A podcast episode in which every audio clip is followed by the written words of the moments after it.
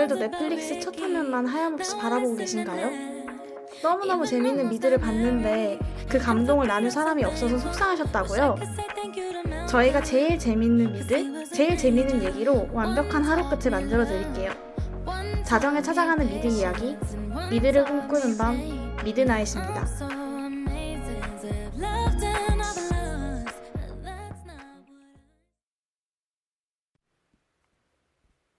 안녕하세요. 오프닝 곡으로 아리아나 그란데의 thank u, next 듣고 오셨습니다. 네, 안녕하세요. 안녕하세요. 네, 아, 무사히 이렇게 미드나잇 첫 방을 시작하게 됐습니다. 네. 정말 다행이네요. 그러면 저희 DJ 소개를 먼저 해볼까요? 네, 좋아요. 어, 우선 저부터 음. 먼저 인사를 드리자면, 안녕하세요. 저는 미드나잇 어, 이번 학기 DJ를 맡게 된 DJ 꾸물이라고 합니다. 저는 꾸물과 함께 미드나잇을 진행하게 된 주디입니다. 와, 이만입니다. 정말 반가워요. 네, 아, 이 미드나잇 방송은 꾸물이 기획안을 제출을 해주셔서 제가 보고 너무 매력적이라 contact을 했습니다. 그랬더니 감사하게도 네, 함께 하겠다고 해주셔서 이렇게 진행을 하게 됐네요. 아, 네. 주디 같이 하겠다고 해주셔서 정말 너무 감동이었고요. 일단 저희 네. 미드나잇이 무슨 방송이냐 간단하게 소개를 해드리자면, 어, 제가 사실 이 제목을, 방송 제목을 딱 짓고 너무 뿌듯했어요. 왜냐면, 어, 오, 일단 중의적인 표현을 제가 굉장히 좋아하는데 이 미드나잇이라는 제목에 제가 중의적인 의미를 굉장히 많이 담아가지고 일단 첫 번째로 어, 자정에 진행하는 미드나잇을 진행하는 방송이다. 그래서 미드나잇 그리고 어, 미드 이야기를 하는 방송이다. 그래서 미드 그다음에 이제 이걸 또 밤에 얘기하겠다 해서 미드가 있는 밤 미드나잇 이렇게 된 거죠. 그래서 네 저희 방송은 자정에 미드 이야기를 하는 방송이라고 보시면 될 것 같습니다.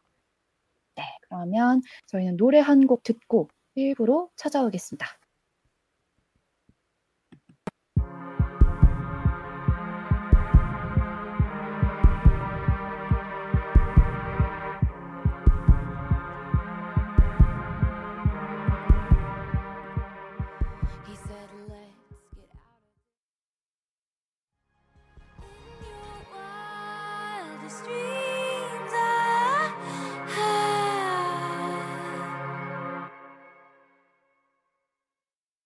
네, 테일러 스위프트의 Wildest Dream 듣고 오셨습니다.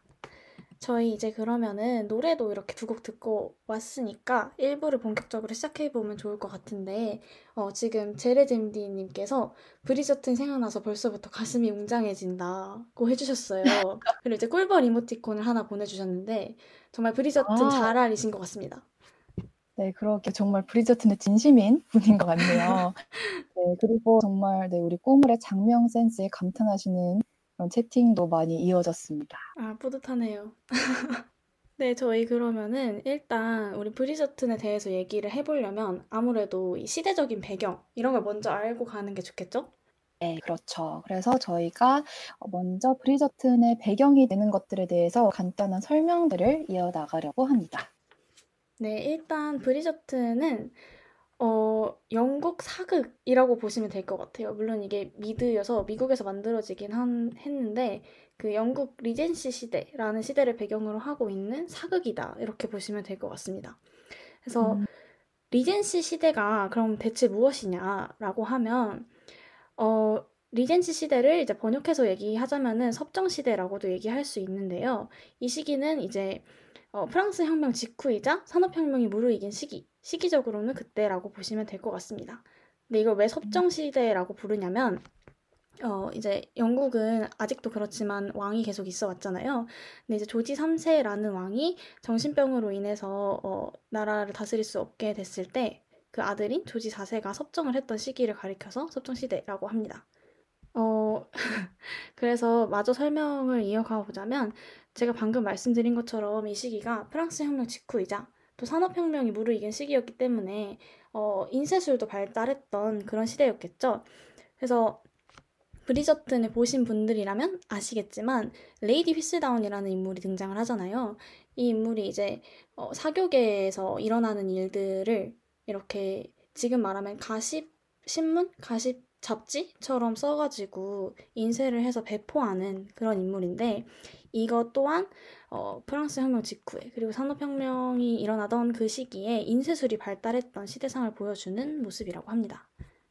아, 그리고 아까 꿈물이 조지 3세의 정신병이라는 부분을 언급해 주시는데 브리저튼에도 그런 장면이 나왔었죠. 그렇죠, 그렇죠. 아, 그게 역사적인 사실을 배경으로 한 거군요. 그쵸, 이게 약간의 고증이 들어간 부분이죠. 아주 많이 언급되진 않는데 방금 주디가 얘기한 것처럼 보신 분들이라면 딱 떠오르는 그 장면이 있으실 거예요. 어, 네, 그치만 이렇게 어, 역사적인 고증이 들어가긴 했지만 아주 아주 고증에 또 충실한 드라마는 아닙니다. 약간 현대적인 요소들을 많이 가미했기 때문에 좀 어, 퓨전 사극 이런 느낌이라고 보시면 될 것 같아요. 네, 그쵸, 맞아요. 그 OST도 이따가 얘기하겠지만 OST도 그렇고 여러 가지 요소들이 좀 역사적 사실과는 다른 부분이 많이 들어가 있어요. 그래서 좀 판타지물스러운 그런 역사 드라마라고 보시면 되겠습니다. 네, 그렇습니다.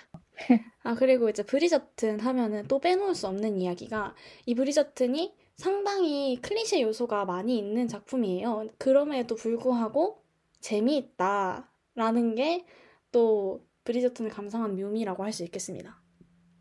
그래서 어, 저는 정말 이거를 처음에 보면서 설정이 이렇게 막 쏟아져 나올 때, 아, 이거는 로맨스 맛집이다. 이렇게 딱 생각이 들더라고요. 왜냐면은 일단 처음에 이 주인공인 사이먼하고 다프네가 이렇게 흔히 혐오 관계라고 하는 서로를 이렇게 좀 고깝게 보는 그런 관계로 시작을 합니다. 그래서 이제 어, 정말 사랑해서가 아니라 서로의 이익을 위해서 일종의 계약 연애 내지는 위장 연애를 시작을 하게 되죠. 근데 이제 언젠가부터 자꾸만 신경이 쓰이는 거예요. 그쵸, 이렇게 막, 아, 왠지, 왠지 눈길이 가고, 왠지 막 마음이 쓰이고, 아, 나는 이러면 안 되는데, 이거는 가짜였는데. 해서 어떻게 됩니까? 결국에는 진짜 사랑에 빠지고 말죠, 둘 다. 서로 사랑에 빠져서, 어, 이렇게, 뭐라고 해야 될까요? 아주 뜨겁게 사랑을 합니다. 항상 뜨겁게 사랑을 하죠. 그쵸? 네. 네, 저는 그래서 처음에 이 둘이 만났을 때 굉장히 언짢은 그런 상황으로 둘이 만났잖아요. 그런데 그 앤소니, 다프네 그 오빠가 등장을 하면서 어, 알고 보니 오빠의 친구? 이것도 상당히 아 이것도 클리셰다 어, 그쵸, 이러면서 그쵸. 네. 하지만 그럼에도 불구하고 재밌다. 전 이게 정말 그래서 아 어떻게 클리셰는 이렇게 항상 항상 재밌을 수가 있을까? 이렇게 뻔한데. 모두 쏟아부은 드라마다 보니까 오히려 신선하게 느껴지는? 음 맞아요. 이게 클리셰를 재미있게 잘 활용할 수 있는 것도 굉장한 능력이라는 생각이 듭니다. 그러면 이제 본격적으로 본격적으로 좀 더 브리저튼에 대해서 자세히 이야기를 나눠보기 전에 OST를 한 곡 듣고 오면 좋을 것 같은데 어떠신가요? 네, 좋습니다. 이것도 바로 팝을 해석한 그런 음악이죠. 어떤 곡인가요? 아, 지금 듣고 올 노래는 마룬5 다들 아시죠? 이 유명한 그 팝밴드의 음악, 그 중에서도 Girls Like You라는 노래를 오케스트라 버전으로 편곡한 노래입니다. 그러면 이 곡 듣고 본격적으로 또 브리저튼에 대해 이야기 나눠보도록 하겠습니다.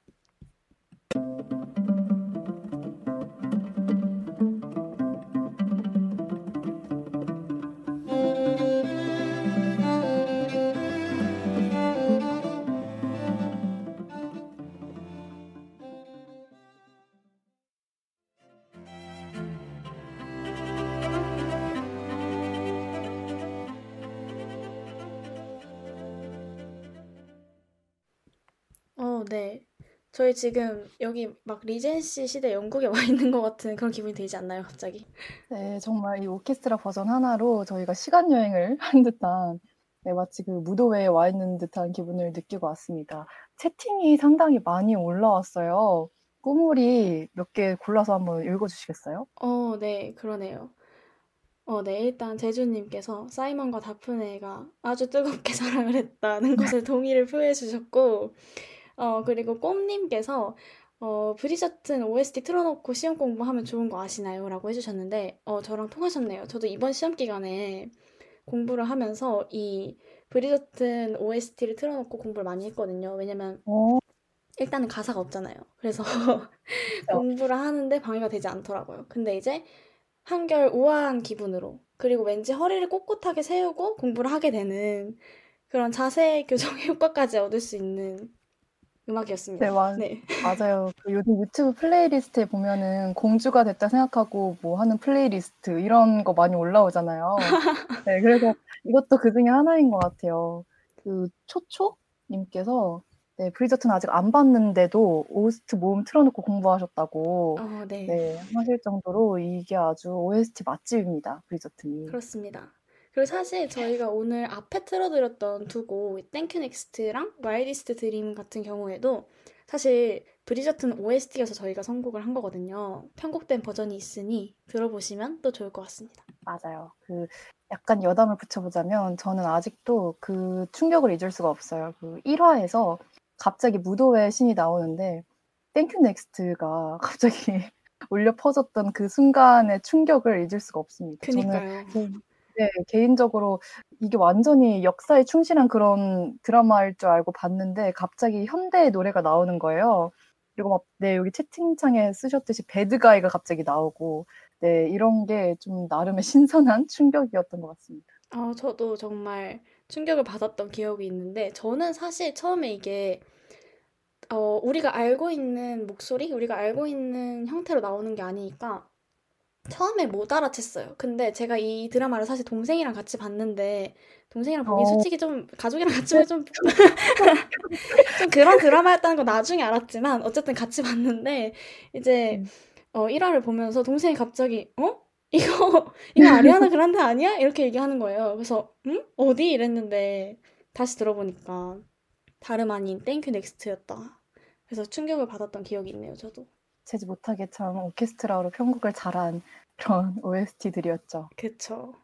어, 이렇게 일단 이 브리저튼의 특징적인 점이 무엇이냐라고 하면은 일단 이렇게 팝 음악들이 클래식 버전으로 편곡되어서 배경음악으로 등장한다라는 점을 이야기해 볼 수 있을 것 같고요. 그리고 또 저는 개인적으로 꼭 이야기해 보고 싶었던 부분이 이 브리저튼을 보는 내내 약간 그런 느낌을 받았어요. 좀, 어, 가부장제를 뒤집으려는 느낌과 또 어떻게 보면 가부장제 안으로 들어가려는 행위들 사이에서 줄타기를 하고 있는 것 같은 느낌들이 있더라고요. 캐릭터들의 행동이나 말들 같은 것들이. 네. 음, 네, 맞아요. 그래서 이게 참 가부장제와 그리고 그것을 또 벗어나려고 하는 시도, 또 그것을 그대로 유지하려는 움직임, 이런 것들이 모두 혼재가 돼 있어서 어느 한쪽으로 치우쳐진 그런 느낌이 아니었어요. 네, 그쵸. 그리고 이게 참 복잡한 맥락을 가진 어, 행위들이라고 해야 될까요? 그런 것들이 굉장히 눈에 띄었는데, 예를 들면, 어, 다프네 같은 경우에는 굉장히 결혼을 하고 싶어 하고, 또 아이도 낳고 싶어 하죠. 근데 이게 어떻게 보면 그 당시 시대에 그런 가부장적인, 음, 신분 상승의 욕망? 이런 것들이 반영된 것이기도 하지만, 또 한편으로 보면은 다프네의 선택이기도 하고요. 그래서 이런 지점들을 봤을 때 뭔가 아, 이런 측면에서도 볼 수 있고 저런 측면에서도 볼 수 있겠구나라는 생각이 많이 들었던 것 같습니다. 네, 맞아요. 그 결혼이라는 거에 대해서 다프네가 엘로이즈랑 계속 그, 네, 마찰이 일게 되잖아요. 그래서 그 다프네의 선택이 과연 사회적인 강요에 의한 것일까? 아니면은 정말 그녀의 선택이라고도 볼 수 있는 것일까? 이거에 대해서 또 고민을 해보게 됐던 것 같아요. 뭐 요즘도 뭐 꿈이 뭐냐고 했을 때 결혼이라고 하면 좀 사람들이 좀 탐탁치 않아 하는 그런 분위기가 있잖아요. 그래서 그런 인식에 대해서도 한번 생각을 해보게 됐던 것 같아요. 음, 그쵸. 저는 개인적으로 여기에서 그, 어, 영화 작은 아씨들이 굉장히 많이 생각이 났는데요. 음, 작은 아씨들을 보시면 거기 이제 네 명의 자매가 나오고 각자 다른 어떤 꿈과 사랑을 하는 어, 것으로 등장을 하는데 이제 첫째 같은 첫째 매그 같은 경우에는 어, 꿈이 결혼을 해서 이제 음, 좋은 가정? 그러니까 다정한 가정을 꾸리는 것이 꿈인 캐릭터로 등장을 합니다. 근데 이제 둘째 조 같은 경우에는 작가가 되어서 어, 뭔가 책을 내고 이런 것이 꿈이기 때문에 언니한테 이제 결혼을 하지 말라고 이런 식으로 설득하는 장면이 등장을 해요. 근데 이제 맞아요. 매그가 거기에서 얘기를 하는 게, 어, 내 꿈이 네 꿈과 다르다고 해서 어, 중요하지 않은 건 아니다. 소중하지 않은 건 아니다. 이런 식으로 얘기하는 부분이 있는데, 음, 그 장면이 굉장히 저는 겹쳐 보였던 지점인 것 같습니다. 맞아요. 그 조와 매그의 그 사이가 엘로이즈와 다프네 그 사이의 관계랑 상당히 많이 닮아 있었죠. 그리고 전 또 한 가지 겹쳐 보였던 게 그 이 브리저튼에 보면은 엘로이즈가 그 화가를 꿈꾸는 자신의 오빠에게 오빠는 뭐든 할 수 있지 않느냐, 좀 더 대범히 살아라라고 하는 장면이 있었잖아요. 그거 역시 작은 아씨들에서 그 티모시가 그 극 중에서 뭐였죠? 이름이? 로리, 로리죠. 네. 로리요? 네네. 로리? 그리고 그 셋째가 이름이 뭐였죠? 조 아, 기억이 안 나네요. 극 중 이름이. 베스가 하여튼 막내일까요? 네, 막내였던 것 그쵸? 같아요. 그래서 그 셋째 그분이 죄송하지만 그분이 네, 그 로리에게도 너는 뭐든지 할 수 있으니까 좀 더 열심히 살아라 뭐 이런 장면이 나왔는데 네, 그 부분 역시 상당히 많이 네, 일치해 보이는 부분이었어요. 그래서 작은 아씨 어 에이미? 아, 에이미라고 맞아요. 에이미 맞죠. 플로렌스 퓨가 아, 연기한 에이미. 아, 맞. 아, 목소리가 상당히 좋으셨던. 아, 어떡해. 네, 그래서 작은 아씨들이랑 또 이렇게 같이 보는 것도 상당히 재밌는 네, 그런 부분일 것 같아요. 제레젠디님께서 매그, 조, 에이미, 베스 순이랍니다 라고 친절하게 올려주셨어요. 아, 감사합니다. 네, 이렇게 두 작품이 상당히 많이 맞닿아 있던 네, 그런 부분도 하나의 관전 포인트라고 할 수 있겠습니다. 네. 어, 저는 약간 비슷한 맥락에서 또 공유하고 싶은 이야기가, 어, 이 작품이 아까 얘기한 것처럼 뭔가 여성들에 대한 차별이 여전히 만연했던 시대를 그리고 있지만, 또 그 안에서 가부장제를 벗어나고자 했던 어떤 시도들, 그리고, 어, 어떻게 보면 가부장적 욕망이라고 할 수도 있겠지만, 또 본인들이 가지고 있는 어떤, 음, 욕심과 욕망들? 이런 거에 대해서 이야기 하는 지점들, 그리고 또 인종 측면에서도 굉장히 화제가 되었던 게, 어, 이제 남자 주인공인 사이먼이나 혹은 왕비 역할을 맡은 배우가 흑인이었기 때문에 또 화제가 됐었는데요. 어, 이런 부분들을 보면서 뭔가 편견과 차별이 존재했던 시대를 배경으로 하는 작품을 만든다고 해서 우리가 21세기의 작품을 만들면서 그걸 꼭 그대로 다 재생산할 필요는 없다. 그런 거를 보여줬다는 점에서 의미가 있지 않나 하는 생각이 또 들었습니다. 음, 네, 저도 원래는 이런 역사 배경으로 하는 사극 같은 경우에는 완전히 고증을 바탕으로 해야 한다고 좀 생각을 해왔었는데, 브리저튼을 보면서 좀 그런 편견, 일종의 편견에서 좀 벗어날 수 있었던 것 같아요. 네. 뭔가 편견을 재생산하지 않으면서도 사극을 만들 수 있고, 또 그 안에서 또 어떤 재미들을 새롭게 보여줄 수 있다는 거, 그리고 나름대로의 개연성을 부여할 수 있다는 거, 이런 가능성들을 보여준 작품이 아닌가 하는 생각이 듭니다. 어, 이제 이런 연출들이 들어간 거에는 분명히 원작 소설의 영향도 있을 거라고 생각해요. 왜냐면은 이 원작 소설을 쓴 줄리아 퀸이라는 작가가 본인을 또 페미니스트라고 생각을 한다고 이야기를 하신 바가 있기 때문에 본인이 소설을 쓸 때도 그 부분을 염두에 두셨을 것이고 일단은 어 굉장히 음 레이디 휘스단 같은 캐릭터도 이- 그냥 척 보기에도 굉장히 여성주의적인 가치들을 대변하는 캐릭터이기도 하고요. 음, 그래서. 분명히 그런 작품을 스크린으로 옮길 때도 어, 그런 가치들이 더 강조되지 않았나 하는 생각이 듭니다. 네, 뭔가 주체적으로 좀 사회에도 영향을 끼쳐 나가고, 또 주체적으로 선택을 해나가는 그런 모습을 많이 보여줬던 것 같아요. 네, 그쵸. 근데 또 이게 어, 드라마 밖에서도 또 존재하는 일종의 모순점? 아이러니? 같은 것들이 있는데 이게 아까 제가 드라마 안에서도 그런 것들이 있다고 했잖아요. 뭔가 가부장제를 전복하려는 시도와 가부장제에 편입하려는 시도가 중첩되는 어떤 지점들이 작품 안에서도 있었듯이 작품 밖에서는 또 이제 이 작품이 어, 굉장히 여성주의적인 가치들을 보여줘서 좋다라는 반응이 한쪽에 있는 반면에 또 한쪽에서는 이 작품에 등장하는 인물들이 코르셋을 굉장히 많이 입는데 브리저튼이 공개되고 나서 코르셋 판매량이 엄청나게 많이 늘어났대요. 어, 어, 아, 이게 또. 아이러니하네요. 그렇죠? 네. 그래서 이제 브리저튼의 어. 팬들이 뭔가 아 이게 좀 여성들을 인파워링하는 이야기다라고 얘기하는 한편 뭔가 역사적으로 여성 억압의 상징이 되어 왔던 코르셋들을 또 굉장히 어 뭐라고 할까요? 직접 사고 착용하고 이런 것들이 어떤 면에서는 좀 아이러니하게 느껴지기도 했어요. 그래서 이게 브리저튼이 공개된 지 한 한 달여 만에 어 그 온라인 쇼핑 행동을 이렇게 추적을 해보니까 한 123% 정도 매출이 증가를 했다. 이렇게 어, 오. 조사 결과가 있더라고요. 그 뭔가 일종의 호기심? 그런 게 또 유발이 된 것 같기도 하고, 네, 그렇네요. 그쵸, 그럴 수 있긴 하죠. 네. 그리고 아무래도 좋아하면 따라하고 싶으니까요. 맞아요. 네. 네. 맞아요. 그런 호기심이나 흥미, 뭐 좀 이렇게 모방하고 싶은?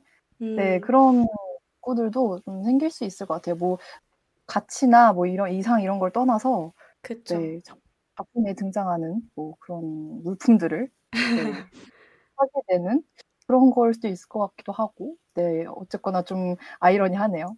그렇죠. 네. 네, 그리고 또 그 아까도 꼬물이 잠깐 언급을 해주셨는데 이 브리저튼 속에는 인종 이슈가 또 있었잖아요. 일단은 여왕부터가 흑인입니다. 네, 그렇죠. 영국 런던 1800년대였는데 흑인 여왕이 등장을 해요. 그리고 또 우리들의 멋진 공장님인 사이먼 그리고 사이먼의 생모의 그 친구분들, 사이먼을 걷어주신 분도 이제 흑인이시죠. 근데 높은 지위를 가지고 계세요. 그래서 저는 처음에 브리저턴이 이거 딱 보고 내가 뭔가 역사적 사실을 잘못 알고 있었나? 왜 이렇게 음. 동양인도 있고 왜 다들 이렇게 포진을 해 있지라고 했는데 이게 모두 일종의 연출이었다고 합니다. 그 일단 여왕이 흑인이었던 거는 어, 그런 역사적인 설이 있기는 하대요. 어, 이 샬롯 여왕의 가계도를 따라서 올라가 보면 그 조상 거슬러 올라가면 그 조상 중에 흑인이 있었다라는 음. 주장이 있대요. 그래서 먼 조상이라 할지라도 흑인이 있었기 때문에 결국 샬롯 여왕도 흑인이다라는 설에서 이러한 연출이 시작이 됐다고 합니다. 네, 그래서 만약에 그때 당시 여왕이 흑인이었다면 좀 더 높은 지위에 흑인들을 좀 두고 싶어 하고 뭐 다양한 인종을 분포하게 하는 정책을 시도하지 않았을까라는 그런 추측에 의해서 만들어진 모든 그런 상황들이라고 해요. 그래서 브리저튼 보면은 동양인들도 되게 많이 나오고요. 맞아요. 그리고 네, 그리고 그 사이먼 그리고 사이먼을 거둬주신 그 분 여성분께서도 모두 여왕님의 신임을 받아서 이렇게 높은 지위에 있게 됐다라는 언급도 나오고요. 네, 이러한 그 배경이 다 있더라고요. 그렇죠. 그리고 작품 내에서 사실 직접적으로 어, 그 왕과 흑인 왕비가 결혼을 하게 되면서 그런 인종 간의 차별이 많이 해소가 되었다. 이런 대사가 직접 등장을 하기도 하고요. 어, 이 부분을 굉장히 개연성 없다라고 지적해 주시는 분들도 많이 계신 것 같은데 저는 개인적으로 그냥 음, 뭐 thank u, next도 틀어주는 사극이니까 이 정도는 개연성이 있는 거 아닌가? 맞아요. 나름대로의 그쵸? 명분이 네. 있어요. 네, 맞아요. 그런 팝 음악도 트는데 뭐 이 정도야 못할 게 뭐냐 이런 생각이 들면서 네, 좀 넓은 그 아량으로 좀 보게 되는 지점들도 네, 있었던 것 같아요. 네, 그리고 이 샬롯 흑인 여왕이 그 극 중에서 코로 뭔가를 이제 흡입을 하는 장면이 나오잖아요. 네네. 읽어보고 혹자는 이 마약 피는 거냐, 뭐냐 이런 네, 반응들이 되게 많이 나왔어요. 근데 꿈을 이게 뭔지 아시나요? 아, 저도 이게 사실 궁금해가지고, 왜냐면 조금 약간, 어, 지금 여왕님이 마약하는 장면을 보여주시는 건가? 이렇게 생각이 들어가지고, 저도 궁금해서 찾아봤는데, 어, 이게 스너프라는 코로 들이마시는 담배가 있었대요, 당시에. 어, 그래서 뭔가 마약 이런 거라기보다는 좀 그 당시에는 별거 아니었던 그냥 우리가 지금 흔히 담배 피는 사람들을 볼 수 있는 것처럼 코로 담배를 폈다 이렇게 보시면 될 것 같습니다. 그리고 이제 그 여왕 역할을 맡은 배우 어, 골다 로시벨님에 따르면 실제로 사용된 소품은 또 이제 포도당 이런 거였다고 해요. 그래서 그걸 이렇게 코로 이렇게 들이마시는 아, 네. 아, 그 포도당이었구나. 네, 저도 상당히 보고 되게 놀라고 궁금했던 네, 그런 부분이었습니다. 네, 이런 점들도 있었고 또 저는 이제 개인적으로 이 작품에 등장하는 옷들이 전부 너무 예뻤던 네, 어, 그쵸. 저는 특히 또 요즘 빈티지에 빠져서 이 브리즈턴 속의 드레스나 이런 옷들이 너무 아름다워 보이더라고요. 그래서 또 관련된 거를 찾아봤는데 이 작품을 위해서 만든 의상만 7,500여 벌이라고 합니다. 와, 또 이거를 네, 일일이 맞춤 제작을 했다고 해요. 그러니까 상당히 이 미술적인 연출에도 공을 들인 거죠. 그쵸. 근데 정말 브리저튼을 얘기하면서 이 의상에 대한 이야기를 안 할 수 없을 정도로 정말 눈이 즐거운 드라마잖아요. 맞아요. 네, 그래서 저는 특히 로페가 입고 나오는 옷들이 너무 마음에 들었어요. 그, 음, 그 연두색 계열의 무슨 드레스가 있었는데 저는 거기에 완전히 네, 마음을 빼앗겼던 그런 기억도 납니다. 좀 더 화려한 그런 의상들. 네. 맞아요. 언젠가 한 번쯤은 입어보고 싶은 그런 드레스들이 많이 등장을 했죠. 음, 저도 이 또 의상이 굉장히 눈에 띄어서 어, 좀 더 알아보고 싶은 생각이 있어가지고 몇 가지 조사를 해봤는데 이게 사실 어, 사교계 이야기를 다루다 보니까 어떻게 보면은 음, 굉장히 상류층의 이야기를 다루는 것임에도 불구하고 어, 특히 브리저튼 가문의 의상을 보면은 좀 수수한 경향이 있어요. 약간 장식적이지 않고 그냥 그 실루엣 자체도 이렇게 툭 떨어지는 모양새인데 뭔가 어 저게 어 귀족이면은 왠지 화려한 옷을 입을 것 같고 그런데 왜 저런 옷을 입었을까 해서 그 부분이 궁금해서 좀 찾아봤는데 제가 아까 말씀드렸던 것처럼 이 시대적 배경 자체가 프랑스 혁명 이후를 배경으로 하고 있잖아요. 그래서 네. 이때 뭔가 정치적인 변화가 있으면서 복식에도 변화가 있었다고 해요.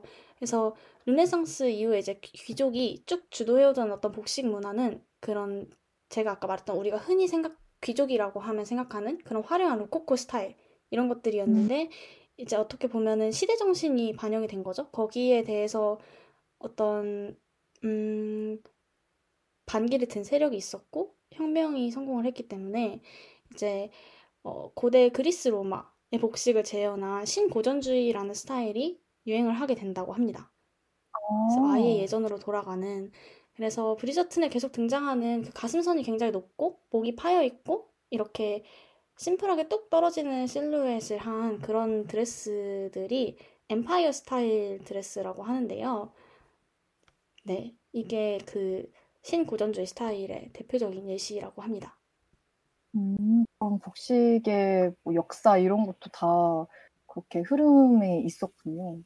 음, 네. 그리고 또 여기 브리저튼 속에서 저는 어, 의외로 소소한 유머들이 많이 등장을 해서 그것도 보는 재미가 있었어요. 그래서 맞아요. 네, 이 우리 다프네의 어머니께서 그 왕실에 초대받아서 가셨는데 배가 고프시다며 과자를 몰래 집어 드시는 네, 그 장면도 저는 너무 너무 귀엽고 되게 웃음이 나오는 포인트였어요. 그리고 또 페더링턴 그 가문의 아버지께서 그 빚더미를 들키시고는 갑자기 엉엉 오열을 하시는 네, 그 장면도 저는 되게 센세이셔널한 장면이었고 전혀 울 것 같지 않으시던 네. 약간 석, 네, 석고상 같이 항상 유지하시던 그분이 갑자기 울음을 막 터뜨리시니까 네, 그 부분도 되게 하면서 봤던 기억이 나네요. 맞아요. 가장의 권위가 이렇게 무너지는. 네. 맞아요. 그래서 어, 그, 또 그 아내분께서 원래 빚더미 때문에 이제 화를 내시려다가 우는 모습을 보고 차마 화내지 못하고 껴안아 주는, 네, 그러면서 네, 좀 안타깝게 여겨주는 그런 장면을 보면서 이 둘 사이에 약간 부부간의 정이 없어 보이는 장면들이 항상 많았잖아요. 그쵸. 근데 그, 네, 그둘 사이에 뭔가 정이 오가는 그런 장면으로도 보여서 저는 또 한편으로 꽤 재밌게 봤던 장면이었어요. 어, 네. 네, 그리고 이제 어, 마지막으로 좀, 네, 이 브리저튼 속의 닮은 꼴들을 아, 네. 잠깐 네, 언급을 해보려고 해요. 네, 제가 저번에 얘기 들었는데 그 우리 여왕 샬롯이 누구랑 닮았다고 아, 네, 여러분. 들으시면 깜짝 놀라실 겁니다. 정말 무릎을 탁 치게 되는, 그쵸. 아니, 이 그죠? 샬롯 여왕님이 그 우리나라 배우 중에 황석정님을 정말 닮으셨더라고요. 저 듣고 정말 네, 꿈을 말대로 무릎을 탁 쳤어요. 너무 닮아서 계속 정말 보는 닮았죠. 내내 네, 브리저튼 보는 내내 아, 누구 닮았는데 친숙한 거예요. 그래서 네, 꿈을 얘기 듣고 아, 그분이었구나라는 생각이 들었죠. 그니까요. 그리고 또 저는 그 다프네의 둘째 오빠, 화가를 꿈꾸었던 우리 그 오빠는 베네딕트. 스카이, 네. 네, 아, 베네딕트. 그분은 스카이 캐슬의 우주 아빠. 어, 굉장히 구체적이네요. 우주 아빠. 아마 네, 무슨- 네, 무슨 교수님이었는데 네, 그분을 너무 닮아서 저는 보면서 계속 너무 반가웠어요. 어쩐지 이 브리저튼이 보는 내내 인물들이 하나같이 다 친근하더라고요. 정이 가고. 이렇게 닮은 사람들이 있어서 더 그런 것 같고 또 엘로이즈는 네. 그 제가 아시는 분을 닮았어요. 아, 진짜요? 제가 1학년 때 잠깐 네, 뭐 팀플 같이 했던 분이 있는데 그분이랑 너무 닮았더라고요. 정말 이거를 어떻게 사진을 보여드리고 싶은데 뭐 그럴 수는 없으니까 네, 그래서 너무 닮아서 이게 분명히 서양권의 배우분들인데 우리 주변 인물들과 너무 많이 맞닿아 있더라고요. 어, 그러니까요. 이렇게 한국 분들을 많이 닮으셨네요. 그래서 좀참 의문이 많이 들기는 하지만 그래서 또 더더욱 즐겁게 시청을 하게 됐습니다. 아, 정말. 아, 궁금하네요. 엘로이즈 닮았다고 하시니까. 아, 언젠가는 알게 되셨으면 좋겠다는 바람을 전하고요. 네, 그러면 저희는 이렇게 훈훈하게 1부를 한번 마무리해 보겠습니다. 네, 좋습니다. 저희 1부 마무리하면서 그러면 또 노래 한 곡 듣고 오도록 할게요. 잠시 후에 2부에서 다시 만나요.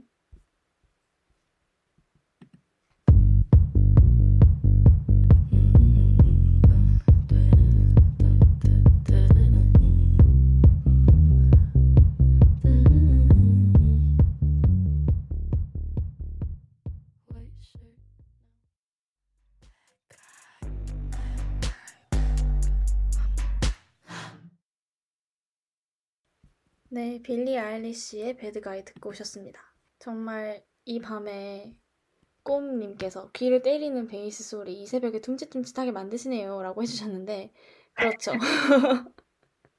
네, 네, 저희가 네, 이 노래를 이 새벽에 네, 틀어드렸는데 모두 내적 댄스를 추시길 바라면서 네, 2부를 한번 시작을 해볼까 합니다. 와, 와, 이 이부가- 흥겨운 기분으로 2부가 더 재밌을 거예요. 왜냐면 저희가 명장면과 명대사에 대해서 이야기를 나눠보기로 했거든요.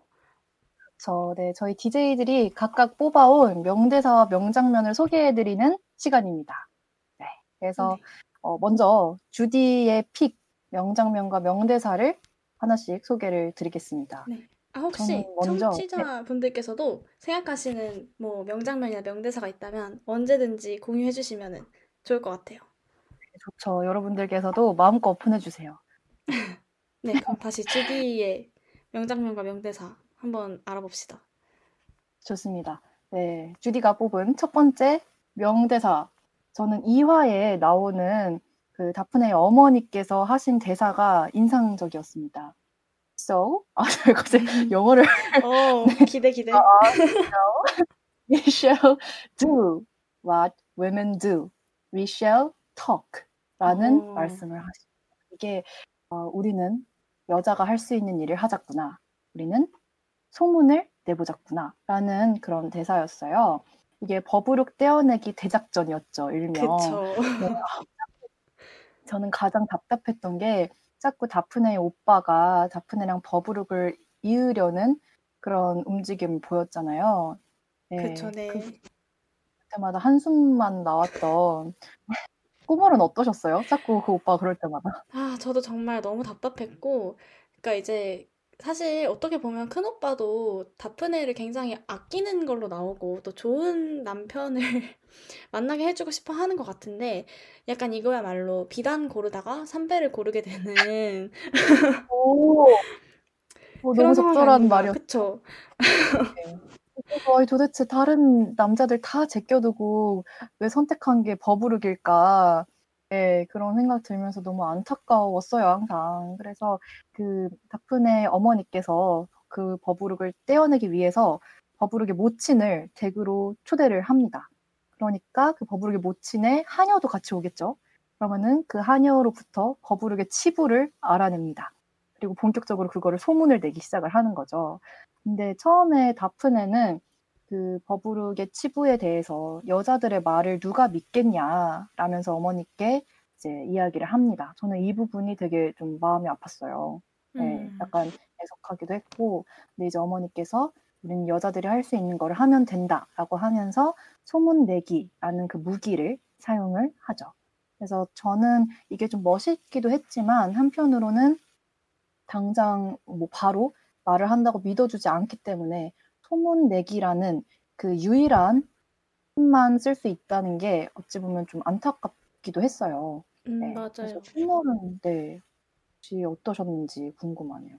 저도 일단 굉장히 좀 주디가 방금 말한 것처럼 좀 안타까운 마음도 들었는데 저는 또 한편으로는 그런 제한된 상황에서도 기지를 발휘해서 전략을 펼칠 줄 아는 여자들이 굉장히 멋지게 느껴지기도 했습니다. 그리고 어떻게 보면 레이디 휘슬다운도 소문을 자기 무기로 회개, 어, 사용할 줄 아는 그런 인물이잖아요.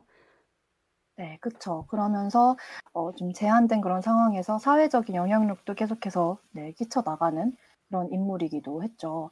어, 그리고 저는 그 레이디 휘슬다운 내레이션이 계속 나오잖아요. 작품 내내. 그 누구실까 찾아봤더니 줄리 앤드류스라는 영화 사운드 오브 뮤직 있죠. 어, 거기 네. 그 여자 주인공이셨던 그분의 목소리라고 합니다. 아, 마리아. 맞나요? 맞죠? 아. 네. 맞을 거예요. 사실 잘 몰라요. 아, 맞을 그런데- 겁니다. 네. 네.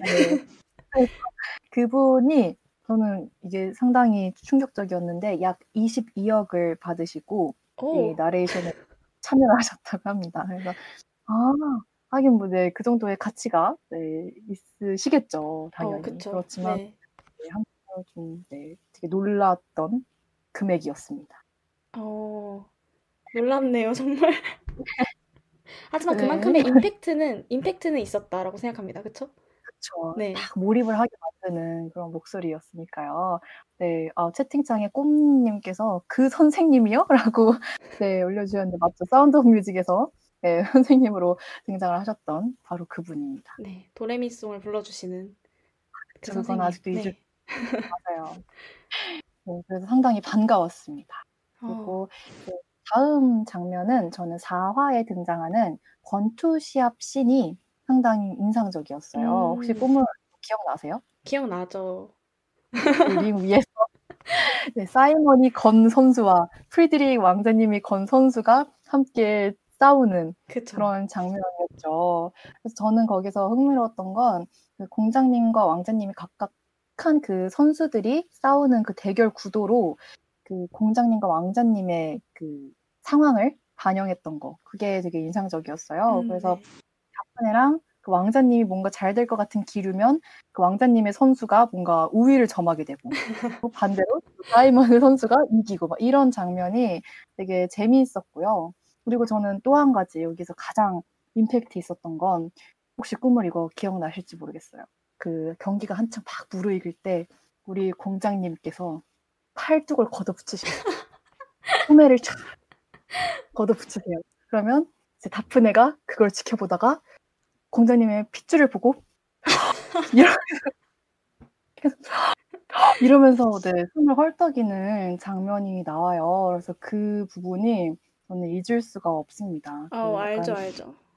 저 이따가 또그 꾸물이 씬 하나 설명해 주실 텐데 거기서도 나올 테지만 이 다프네의 약간 성적인 욕망 뭐 이런 거를 네 정말 여실히 보여주는 여과 그렇죠. 없이 보여주는 그런 장면이었어요. 그래서 네 저도 함께 사이먼을 보면서 다프네처럼 아 이렇게 숨을 네 멎게 됐던 그런 장면이었습니다. 아, 숨멋.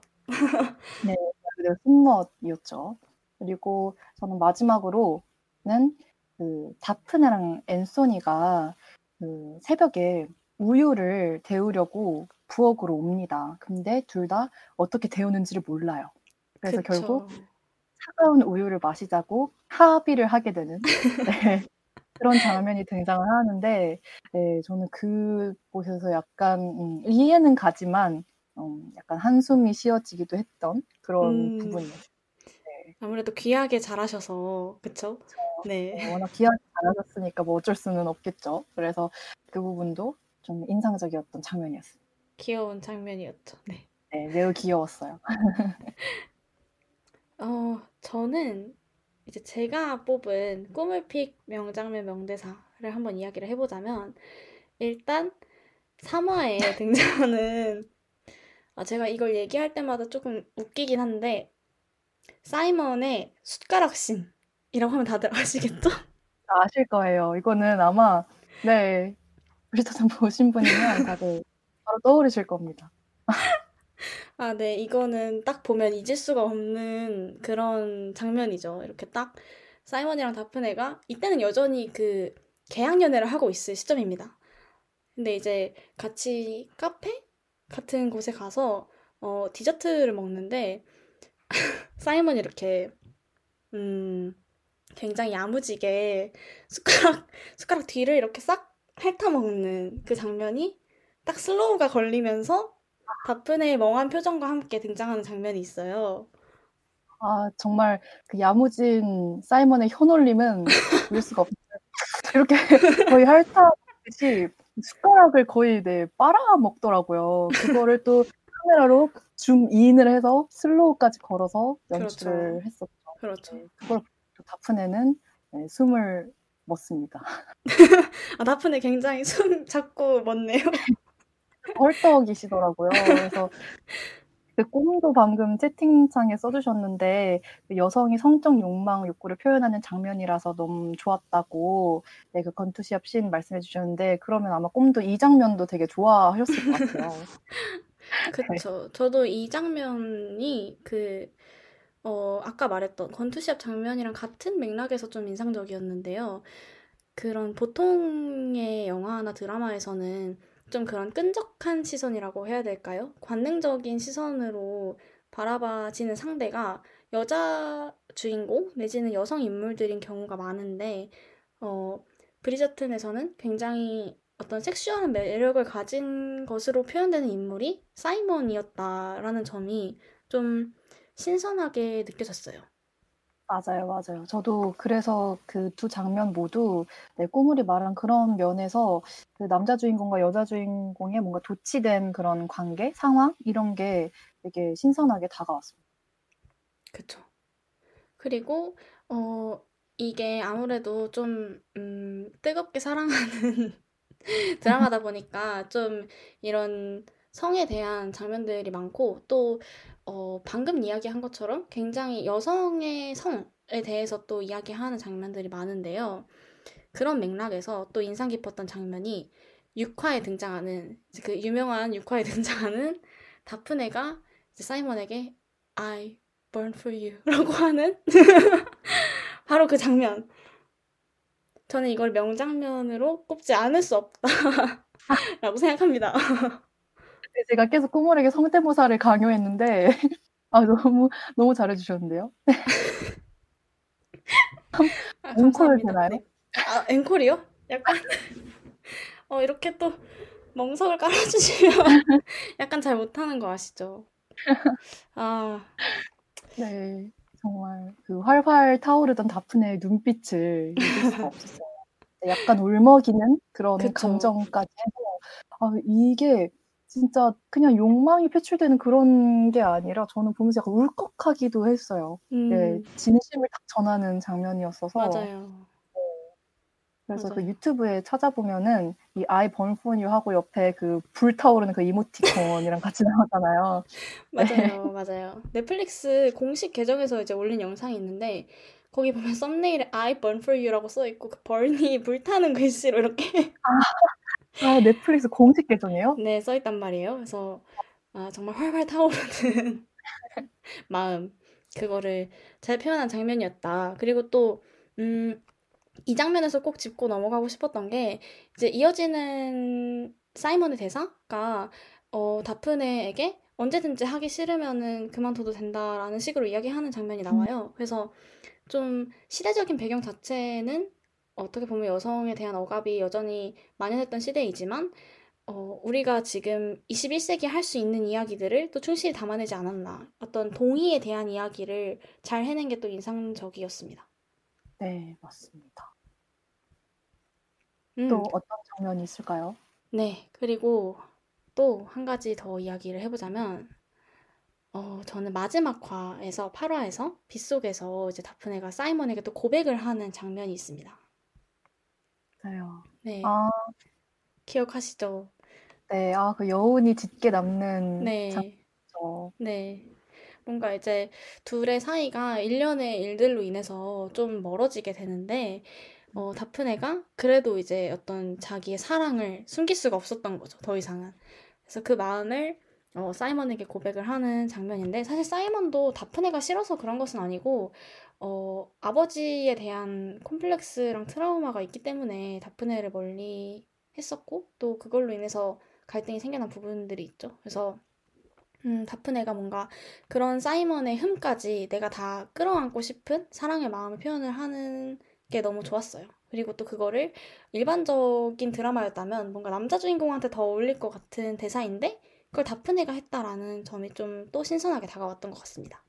그래서 이제 다프네가 어, 무언가 완벽하지 않다 해서 사랑받을 가치가 없지는 않아요. 이제 연기는 신물나요. 당신을 사랑하지 않는 척은 못하겠어요. 사랑하니까요. 모든 흉터와 결함, 단점까지 당신을 사랑해요. 라고 어, 이야기하는데, 어, 그쵸. 너무 아, 좋은 대사였어요. 아, 정말 이런 말 한 번만 들어볼 수 있으면, 네, 정말 거진 성공한 인생이지 않을까. 그쵸. 네, 이거야말로 진짜 찐 사랑을 표현하는, 저, 네, 상대방을 바꾸려는 게 아니라 그런 모습까지 사랑한다는 게 정말 절대적인 믿음과 사랑이지 않나, 네, 싶네요. 그쵸. 저도 네, 그래서 이 장면이 굉장히 인상 깊었어요. 뭔가 개인적으로 위로가 되는 것 같은 느낌도 들면서, 네. 그쵸. 그리고 이제 제가 꼽은 마지막 명장면은 이것도 역시 마지막 화에 등장하는 장면인데요. 이거는 마지막 화의 마지막 장면입니다. 어, 이제 마지막에 보면은 결국에 이제 다프네와 사이먼 사이에 아이가 생기게 되고 그 아이가 태어나는 장면이 등장을 하는데요.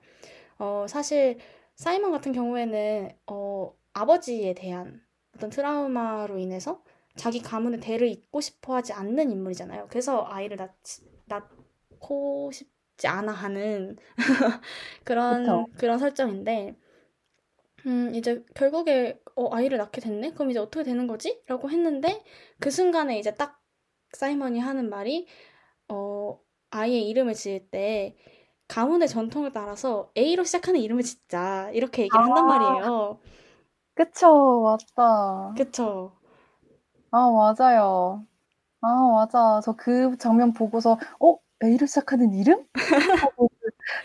맨 처음 1화에선가 그 휘슬다운이 브리저튼 가문은 뭐 ABC 뭐 이런 그 알파벳 순서대로 이름을 지었다 맞아요. 하고 언급했던 게 탁 뇌리를 스치더라고요. 그쵸? 이렇게 딱 뭔가 아, 수미상관의 그런 미학이 그렇네요. 있는 수미상관까지 네, 넣은 정말? 대명작이네요. 그쵸? 그러니까 아, 이게 브리저튼 가문의 전통이라 함은 이제 아이들이 태어나는 순서대로 A로 시작하는 이름, B로 시작하는 이름, C로 시작하는 이름 이렇게 주는 건데 그래서 이제 다프네 오빠들도 보면 이름이 다 앤소니, 베네딕트, 콜린, 이제 다프네가 넷째여서 다프네, 밑에 엘로이즈 뭐 이런 식으로 이름이 가는데 어 그러니까 이제 사이먼이 이렇게 얘기를 했다는 거는 결국에 브리저튼 성을 따르겠다. 이 아이는 브리저튼 성을 따른다라고 이야기를 한 거죠. 그래서 어, 뭔가 그, 네. 네, 둘 사이에 있었던 문제를 이런 방식으로 해결을 해나가는 게또 음, 인상적이었어요. 참 좋네요. 그리고 그런 브리저튼 가문의 그런 전통을 따르겠다는 걸 그 A로 시작하는 이름으로 짓겠다라는 대사로 표현한 것도 네, 저는 음, 사람들의 약간 그 통수를 탁 칠 수 있는 그쵸. 네, 그런 대사였다고 생각을 해요. 그쵸. 직접적으로 이렇게 어, 성씨는 브리저튼으로 하죠. 뭐 이렇게 하는 것보다 그쵸. 음. 아, 근데 안타까운 점은 이제 이렇게 아이를 낳고 나서 더 이상 사이먼은 이제 다음 시즌에 등장하지 않는다는 사실. 아, 저는 그 소식을 듣고 정말 너무 안타까웠습니다. 전 당연히 사이먼이 나올 줄 알았거든요. 근데 아, 출연하지 않는다니. 그러니까요. 저도 정말 깜짝 깜짝 놀랐어요. 근데 다프네는 나온다고 그러지 않았나요? 맞아요. 다프네는 계속 나오는데 그래서 이제 이게 어찌 된 사연이냐. 어찌 된 사연이냐 하면 어 그 혹시 기억하시는지 모르겠는데 이 브리저튼 시즌 1이 끝날 때 보면은 꿀벌이 딱 마지막에 창틀에 앉아 있는 장면으로 끝이 납니다. 이렇게 카메라가 창틀로 가서 꿀벌이 앉아 있는 모습을 보여주는. 근데 이 꿀벌이 왜 나오냐?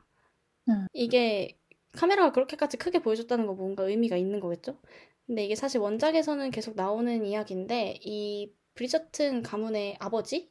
아버지가 꿀벌에 쏘여서 돌아가신 걸로 설정이 되어 있다고 해요.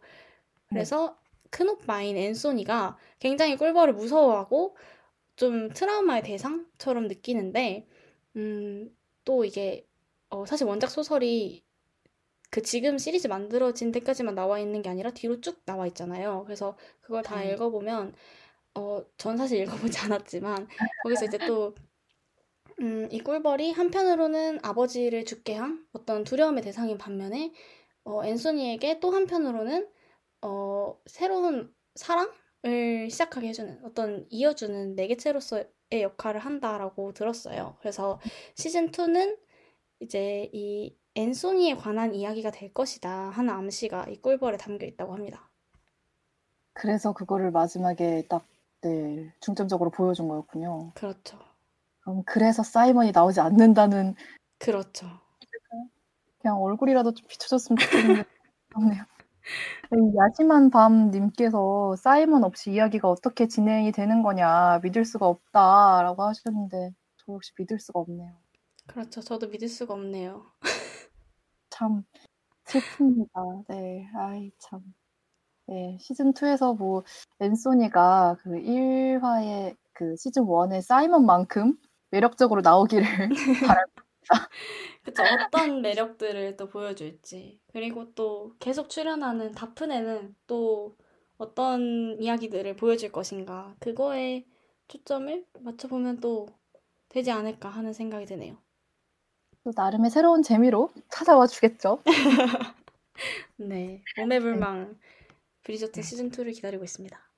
네, 정말 벼르고 있겠습니다. 네. 아, 그러면 저희가 준비한 이야기는 여기까지네요. 어, 정말 아주 신나는, 네. 신나는 밤이었어요. 그쵸? 네. 아, 정말 좋아하는 거에 대해서 이야기를 하니까 시간 가는 줄 모르고 네, 수다 떨듯이 방송을 하게 됐어요. 그리고 맞아요.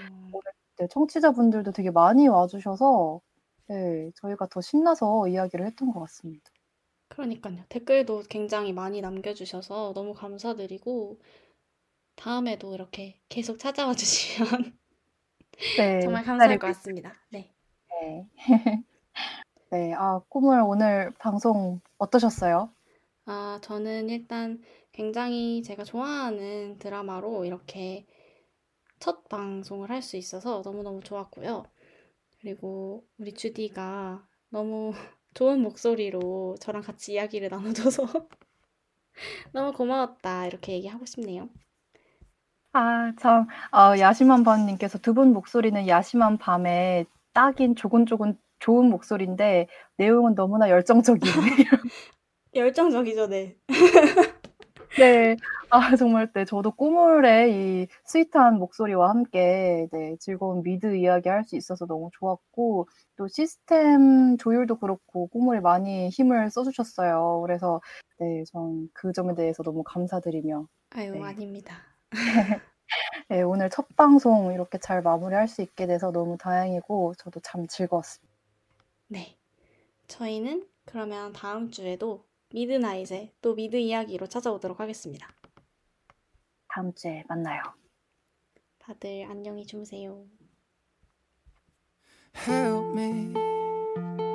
It's like the walls are caving in. Sometimes I feel like giving up, but I just can't. It isn't in my blood.